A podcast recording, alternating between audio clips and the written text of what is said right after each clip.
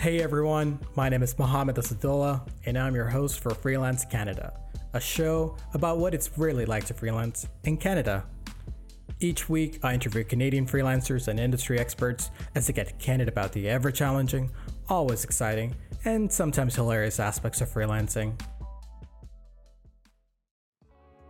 On the show today, I'm going to talk to Stefan Palios. Stefan has been a freelance writer since 2017 and is now a published author. His first book, The 50 Laws of Freelancing, is all about how freelance business really works. In this episode, Stefan and I talk about how Canadian freelancers can build a pipeline of clients that can enable them to start working full time on their business. So let's get to it. Awesome. Well, let's get started then. What do you do as a freelancer? I am a freelance writer. I started out just writing for people and have since evolved into more of the whole content life cycle around um, content strategy, ideation, creating it, editing it, and even helping a little bit with the distribution. That's something that's relatively new for me. And then getting into freelancing was a bit of an accident in the sense that I actually tried to start a tech company in 2015, but I majored in sociology and women's studies, and I, the only coding I know is a sum function on Excel. So that didn't go that well. And I, I was hurting for cash. Honestly, I was nearly broke at the time because I spent all of my own money to try to bootstrap the company. It didn't bring in any revenue, and I, I really, really needed the cash. And I was approached by Doug Soltys, who was and is the editor in chief of BetaKit. And I just pitched myself and said, I can do a bit of writing. I had done some content marketing for the business. And while it didn't end up generating clients, it actually wasn't a failure of the content. It was a, a, different failure. And so he read my stuff and said, okay, I'll keep you in mind if I have anything. And it wasn't until about two months later that he reached out and said, Hey, one of our writers is sick. Do you want to just cover this event? Are you free? And it was the next day, and I absolutely was free, being broke and not having a business to run. So I, I went to the event, and it was an interview with Satish Kanwar, who at the time had just recently had his company Jet Cooper acquired by Shopify. Satish is, uh, is now a, a senior level executive at Shopify and has been there since the acquisition. And I interviewed him, covered the event, and that was about it. And then Doug and the BetaKit team liked my writing and they liked how quick I could produce something. I produced uh, a response, or rather, an article about three hours after the event, which was, I didn't know at the time, but very fast. And so they said, Do you want more work? And I said, Okay, yes, I'm broke. I'll take your money. Thank you. And so I, I wrote maybe four or five articles for BetaKit, nothing major. And then someone actually cornered me at an event. I was uh, on King West uh, in Toronto downtown at an event, and someone cornered me. I was holding my coffee, and he goes, Wait, are you Stefan from BetaKit? and I'm like, oh my God, did I write something bad about you? Please don't hurt me. Like, we're in public. You have to control yourself. But going through my head. And I said, yeah, no, I am. What's up? Hi. And he goes, I, I love your writing. Can I please pay you to write for me? And I was shocked. And at that time, I was actually, I was making a little bit of money. I was doing a tiny bit of consulting and was job hunting. But of course, I was still, you know, paying off some debts from the failed company, et cetera, et cetera. And so without even thinking, I just responded, yes, I'll take your money. And uh, that's actually how I started my freelance business in 2017.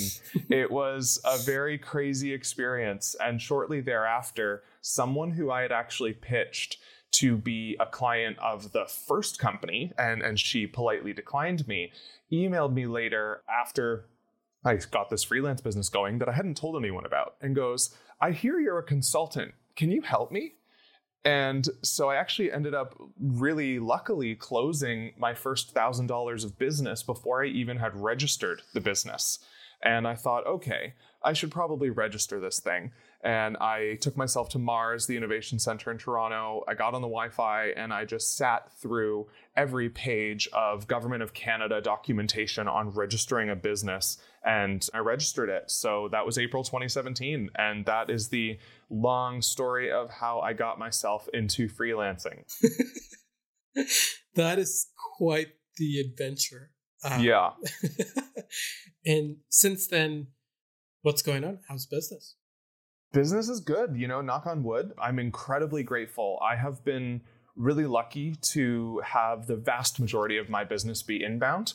I, I, ran the company as a side hustle for two years from April 2017 to January 2019. And I was working. I had gotten a job at a tech startup, which I needed the stable um, employment income to help me pay off some debts and again, rebuild my financial life after the failed business. And so I ran it as a side hustle. And the thing that really helped me was being incredibly focused in what I did.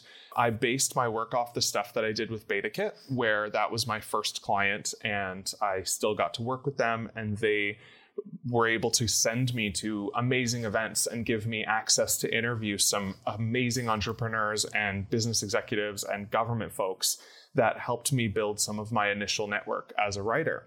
I actually got all these clients inbound asking me to write for them and sometimes even edit for them. And that's how I started expanding my offerings. It was pretty much just whatever clients had budget for.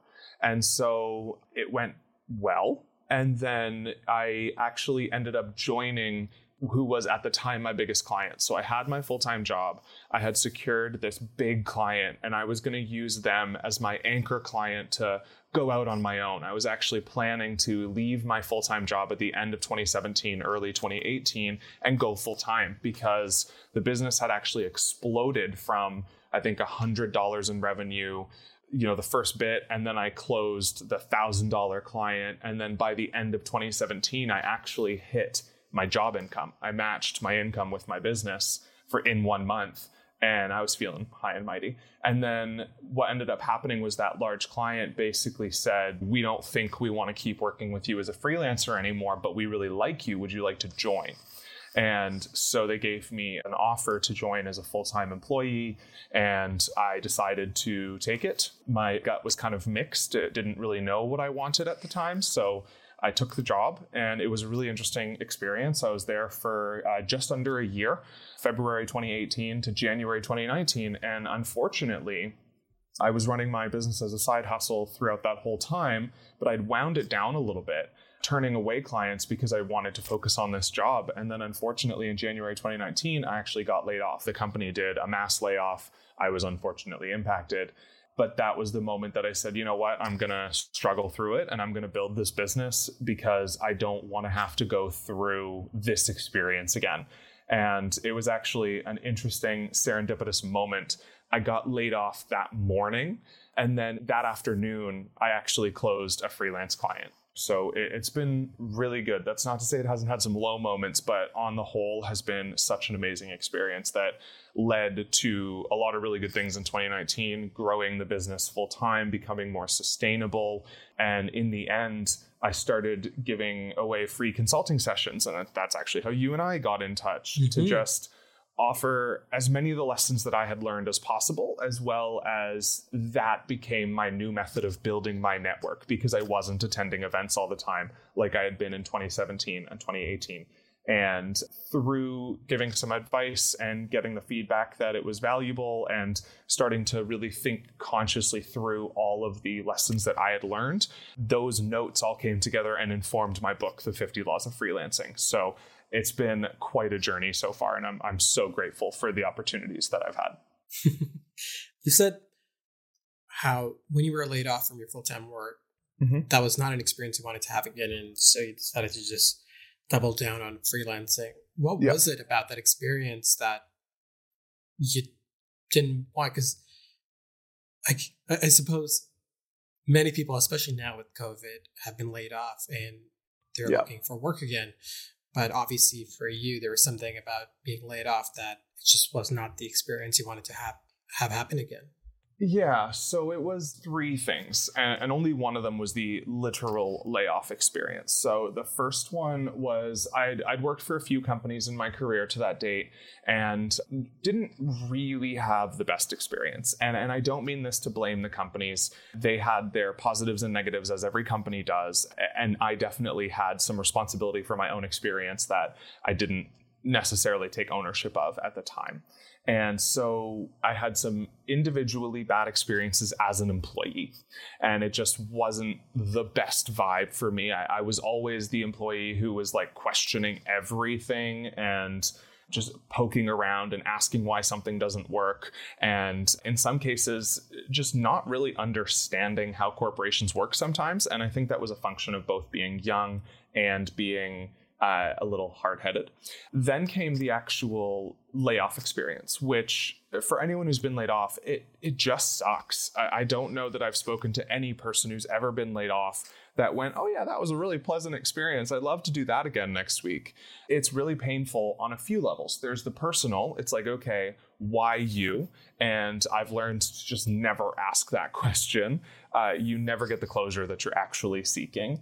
Then there is the mechanics of being laid off. There's something embarrassing about walking out of an office with a box. Everybody knows what that means. And so there's the visual element that is really hard to mitigate, uh, even when the company offers to you know mail your stuff instead of forcing you to walk out which in this case that employer actually did but then it was written about in the media and it's like well okay we all know the other part of this was thinking consciously about what I actually want in my career. So if I'm allowed to swear once and it's with a good reason, when I hit rock bottom after my business failed, I made up this system called My Five Fucks. And basically, the gist of the system was I'm going to write down the things that I actually want and that I actually value, and the things that I say that I value as well.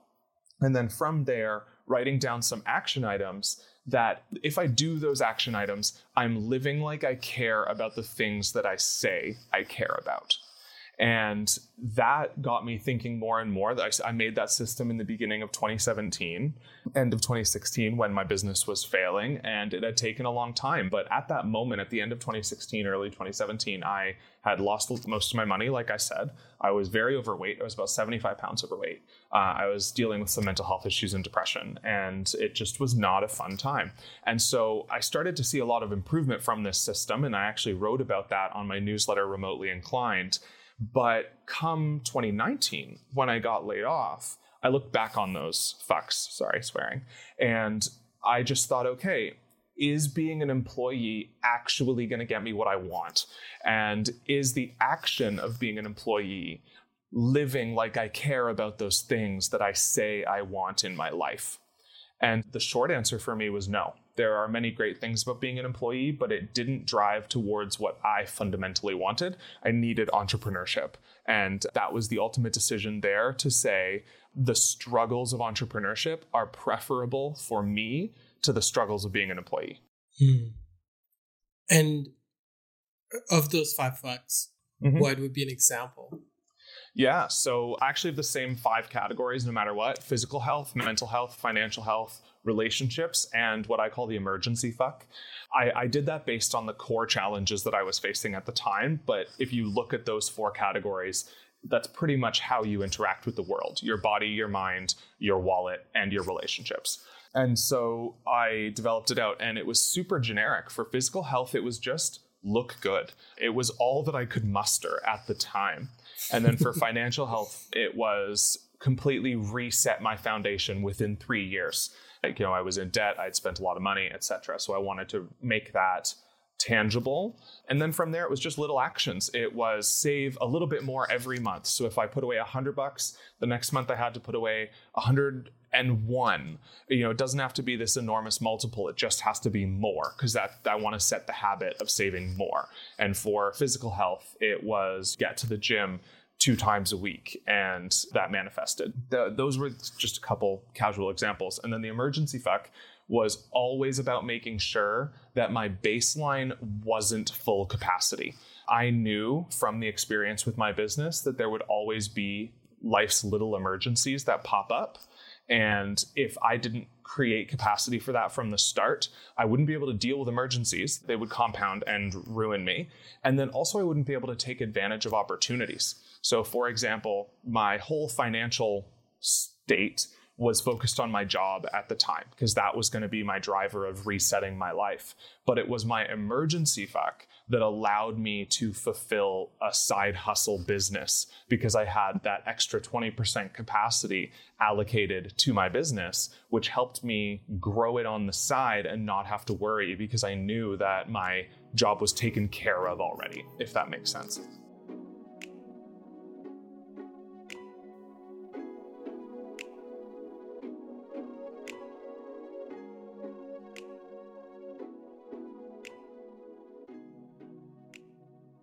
The other thing I also wanted to understand is that you mentioned as you had your full time work, your emergency fuck was supported or being satisfied by your uh, side business. Mm-hmm. How did you grow that side business?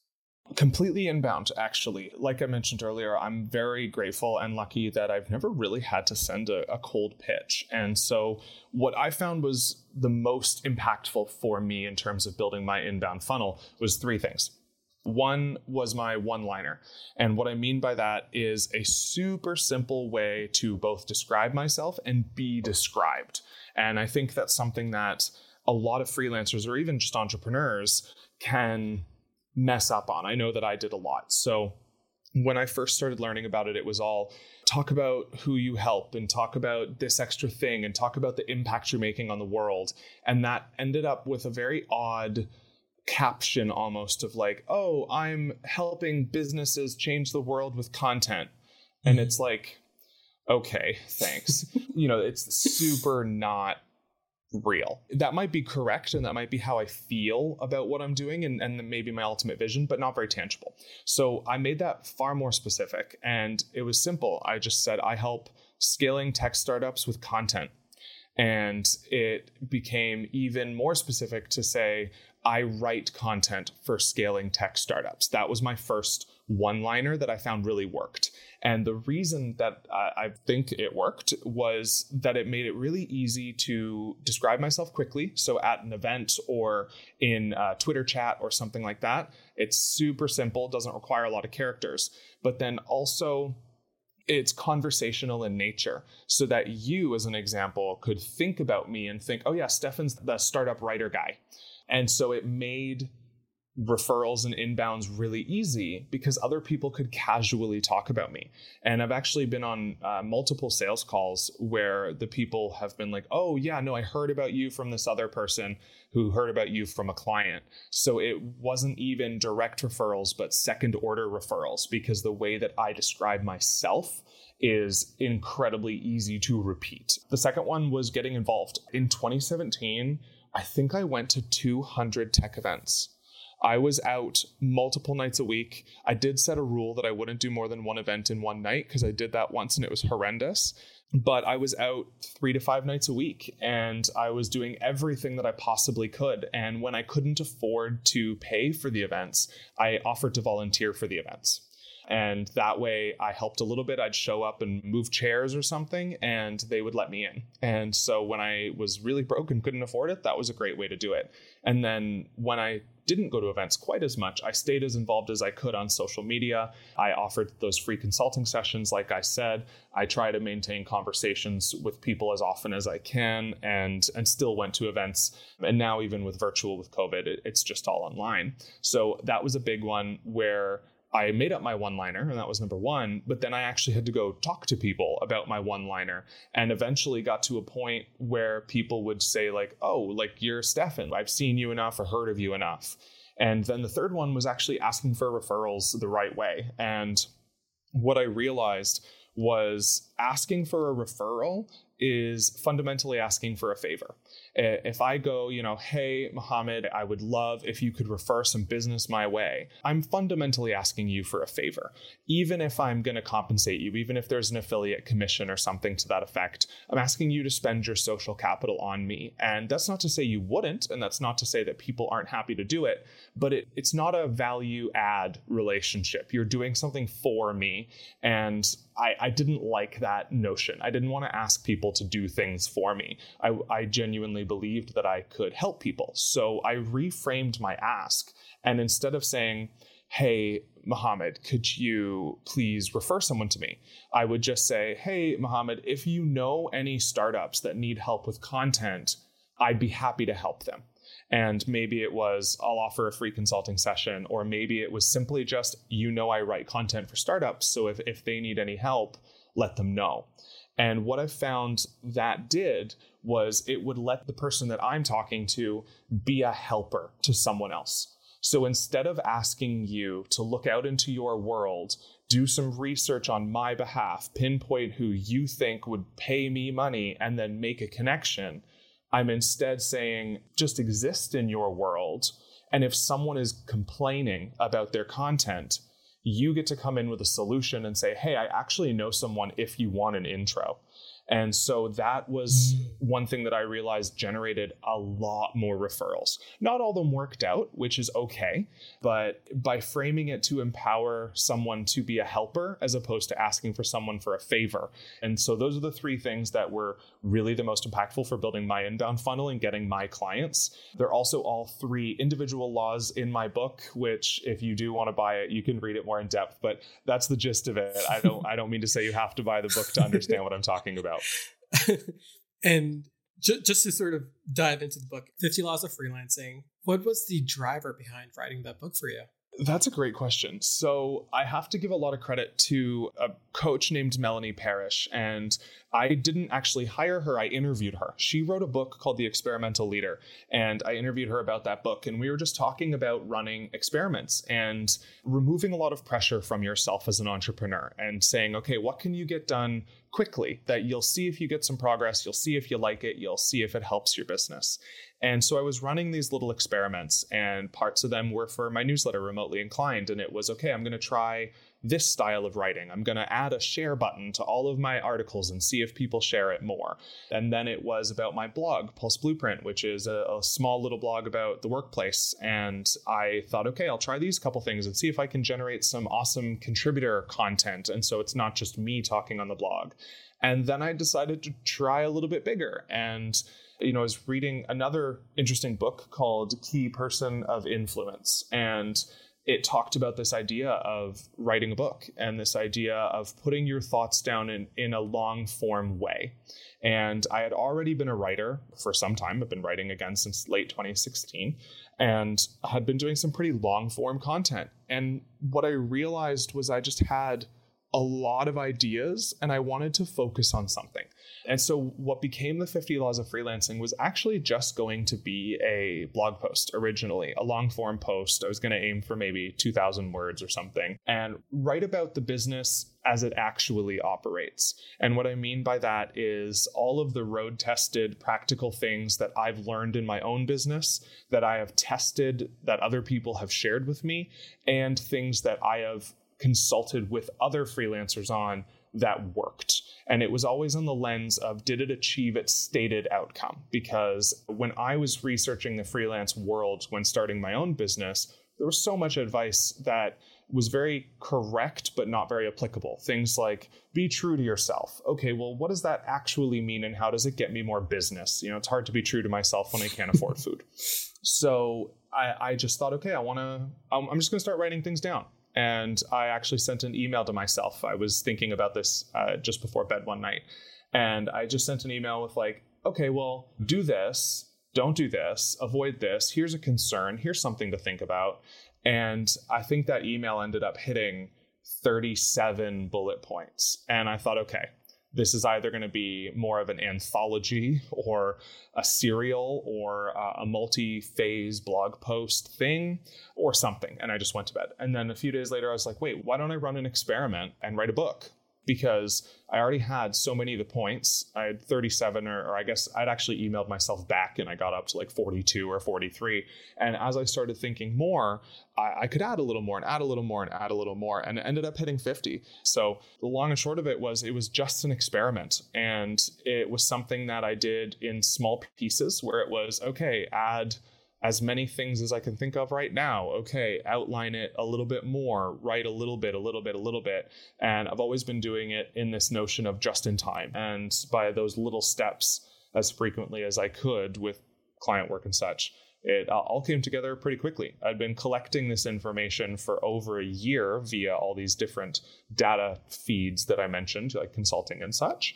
And then by the time I actually sat down to write, it came together in just a few months.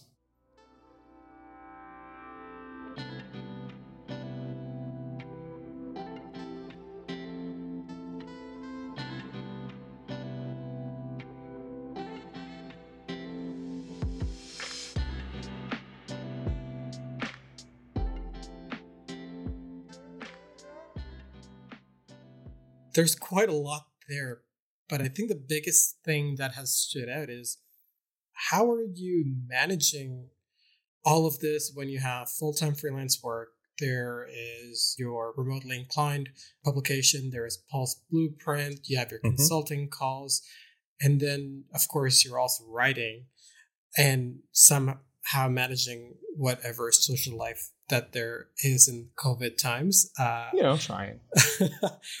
how are you balancing all of this? Lots of coffee. Um, so, admittedly, part of this was the time that that we got back in our lives with COVID lockdown, and I took real stock of the mini commutes. You know, I'm a remote worker, but I live in downtown Toronto, and sometimes I like to go to a co-working space or visit a client site, and you realize that that takes up hours in your day sometime. So I did get some time back and I did dedicate a lot of that time to writing. And that was just a circumstantial win and trying to make the best of a really crappy situation globally. But the other part of it was I considered this book my side project. So, similar to the five fucks method, this book was my emergency fuck. My financial fuck is dedicated to my job, my relationships dedicated to my partner that I've been with for over two years now, and with, between mental health and physical health, I'm working on uh, different things and staying as in shape as possible without gyms. But it was basically taking any extra capacity I had, I just threw into the book. So I was really okay saying, I don't need to have this outline done this week. I'm going to give it all I have today. And if that's not complete, then I will give it all I have tomorrow and give it all I have the next day.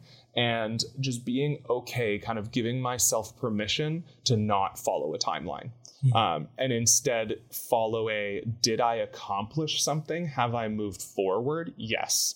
And that actually created two interesting things. One, it activated my competitive spirit, uh, and I wanted to do more. So I'd be like, okay, how can I get more efficient? But it also provided that intrinsic energy that you can get from accomplishment. When you accomplish something, you want more accomplishments. And so it kind of activated that energy, and I actually found energy. I found creativity. And the reason why I think that happened was a little bit of a, a guideline, I suppose, that I set for my business when the pandemic started because I, I looked at what was going on with the pandemic. I was actually traveling when the global shutdown was announced, so I had to rush and get an emergency flight home.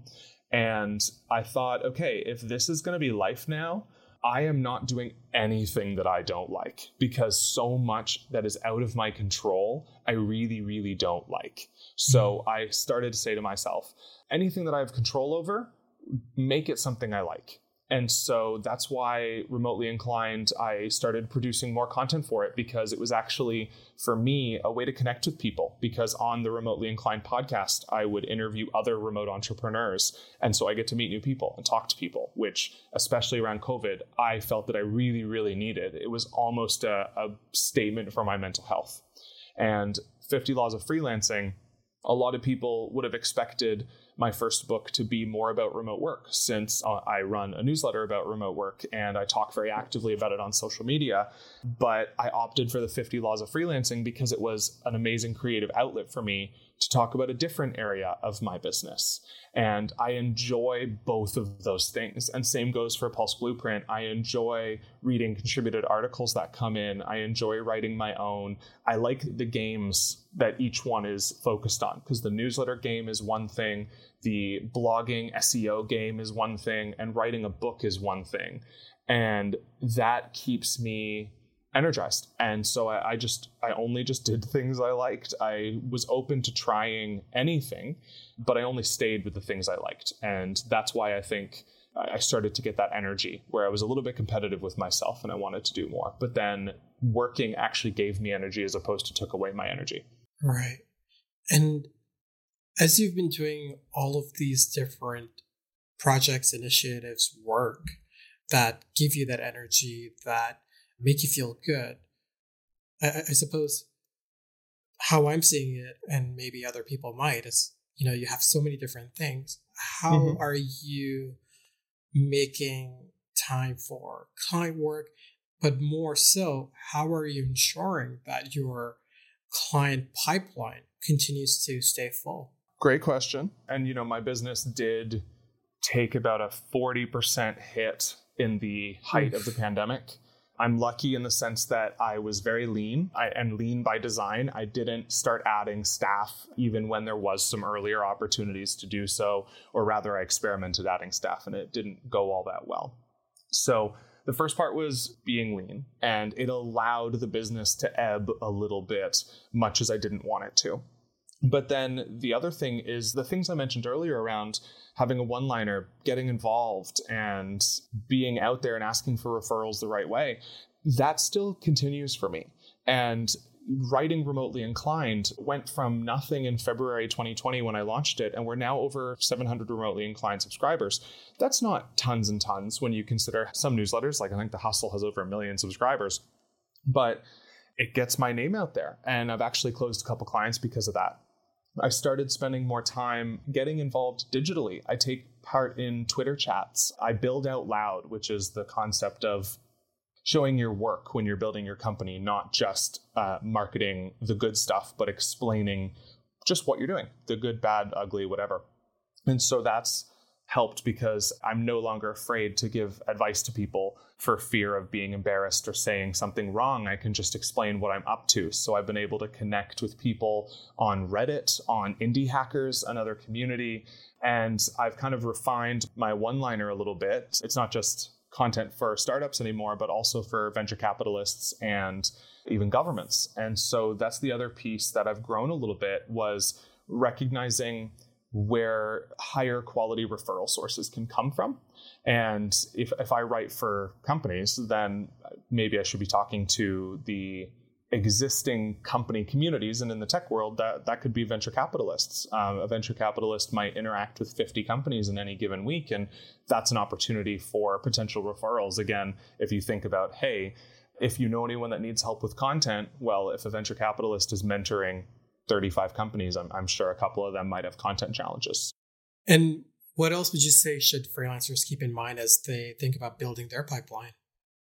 Don't be afraid of paperwork for getting US clients or international clients. I've started working with some American clients maybe only about seven months ago, eight months ago, and it's been fantastic. There is definitely some paperwork to deal with, so don't be afraid of it. It's pretty straightforward when you read the guides. But the reason I say that is because it first off opens your market. I think that freelancers need to break the idea that we have to be local, that we have to be the local tech freelancer, whatever. Freelancing is a business just like any other. You have an addressable market just like any other. And there are some limitations around scope but you can get around a lot of those with automating a lot of administrative tasks, for instance, automating sending invoices and things like that to just save you bits of time here and there to get more done. Because if you only think of your horizons as local, you're missing so much of the equation given how much value can be delivered remotely as the whole world is really picking up on these days.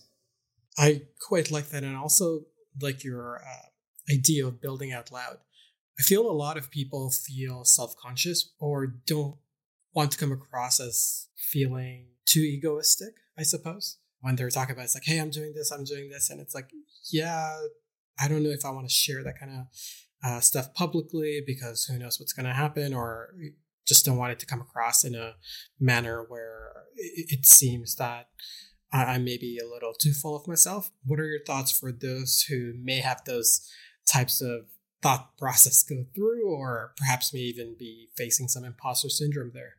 Yeah. So, first one is as a freelancer entrepreneur, you've got to be your own best advocate. As RuPaul says, if you if you don't love yourself, how the heck are you going to love somebody else? But more tangibly, what I found really helped me was two things. One, finding communities where that kind of conversation is normal and even expected. And I think Indie Hackers is a good example of this. If you just show up on Indie Hackers and don't share what you're trying, you're you're less likely to get some engagement. The community is focused on helping people just like you, the the indie hacker, which is the small-time entrepreneur, the solo entrepreneur, the freelancer, etc. So finding communities where that is expected of you, I think was great for me because it was a safe space to do it. And then also it kind of taught me how to talk about it without coming across as too boastful. And the thing that I've noticed is there are two kinds of people who build out loud. And sometimes people build out loud thinking that it's a marketing channel, which it is in the sense that it can help you get your name out there and has helped me as well. But it can't start from that. It has to start from helping people. So, what I found to be the most helpful for me and the, the most resonating for me is I'll look at and ask for help or an experience that I want to share and think very consciously about if it can actually help someone. So, if someone posts a question asking about content and how can I write faster or something to that effect, I have very legitimate experiences that I can share. And the way that I frame it is very much what I did was this, or I approach it thinking about these things so that you're not stating that your answer is the best answer in the world. You're not stating that you have solved everything and you're not stating any guarantees of success. You're just explaining what you did to give that person an idea, a potential solution for them to try out. And when it comes to sharing an experience ad hoc where you bring it forward, for me, I've often think consciously about whether someone can read what I wrote and then go do something about it, as opposed to think of me as interesting. It's it's almost like who I am is secondary to what was done. So I frame it as I was trying to accomplish X here's what I did that helped me accomplish X. So if you're trying to accomplish X, maybe try these out. I hope it helps. Mm-hmm. As opposed to, hey, look what I did. Look how great I am. Look how smart I am. So I, I that's how I've thought about it most is find those communities where what you want to talk about is valued and asked for. And then put your identity secondary, focus on the accomplishment and the action. Thank you. I've really enjoyed learning from you. Uh, there is so much here. I've got plenty of sticky notes with scribbles written down. So as we wrap up, where can people find out more about you and your work online? Twitter is probably best at Stefan Palios. My DMs are open as well. So if you want to say hi, and then you can find the 50 Laws of Freelancing on Amazon. Yeah, we'll make sure to include it in the show notes and link to it when it's live. So I'm super excited for that. Stefan, thank you so much. Of course. Thank you. Well, that's our show for today. If you liked Freelance Canada, then be sure to subscribe to our newsletter by visiting freelancecanada.fm. You'll get access to all of my personal notes as well as book recommendations about the topics discussed in the episode. Now, you will not find any of this on our website, so be sure to subscribe if you don't want to miss out. As with most podcasts, you can listen to every episode through Apple Podcasts or wherever you get your podcasts. It would mean a lot if you could leave us a five star review it would mean even more if you shared our podcast with another freelancer so it can help them in their journey too. Finally, if you're tired of leaving money on the table because you don't know which of your expenses you can write off, then sign up for Benji. You can start your 90 day free trial by visiting betterwithbenji.com because freelance life is better with Benji. Thanks for listening.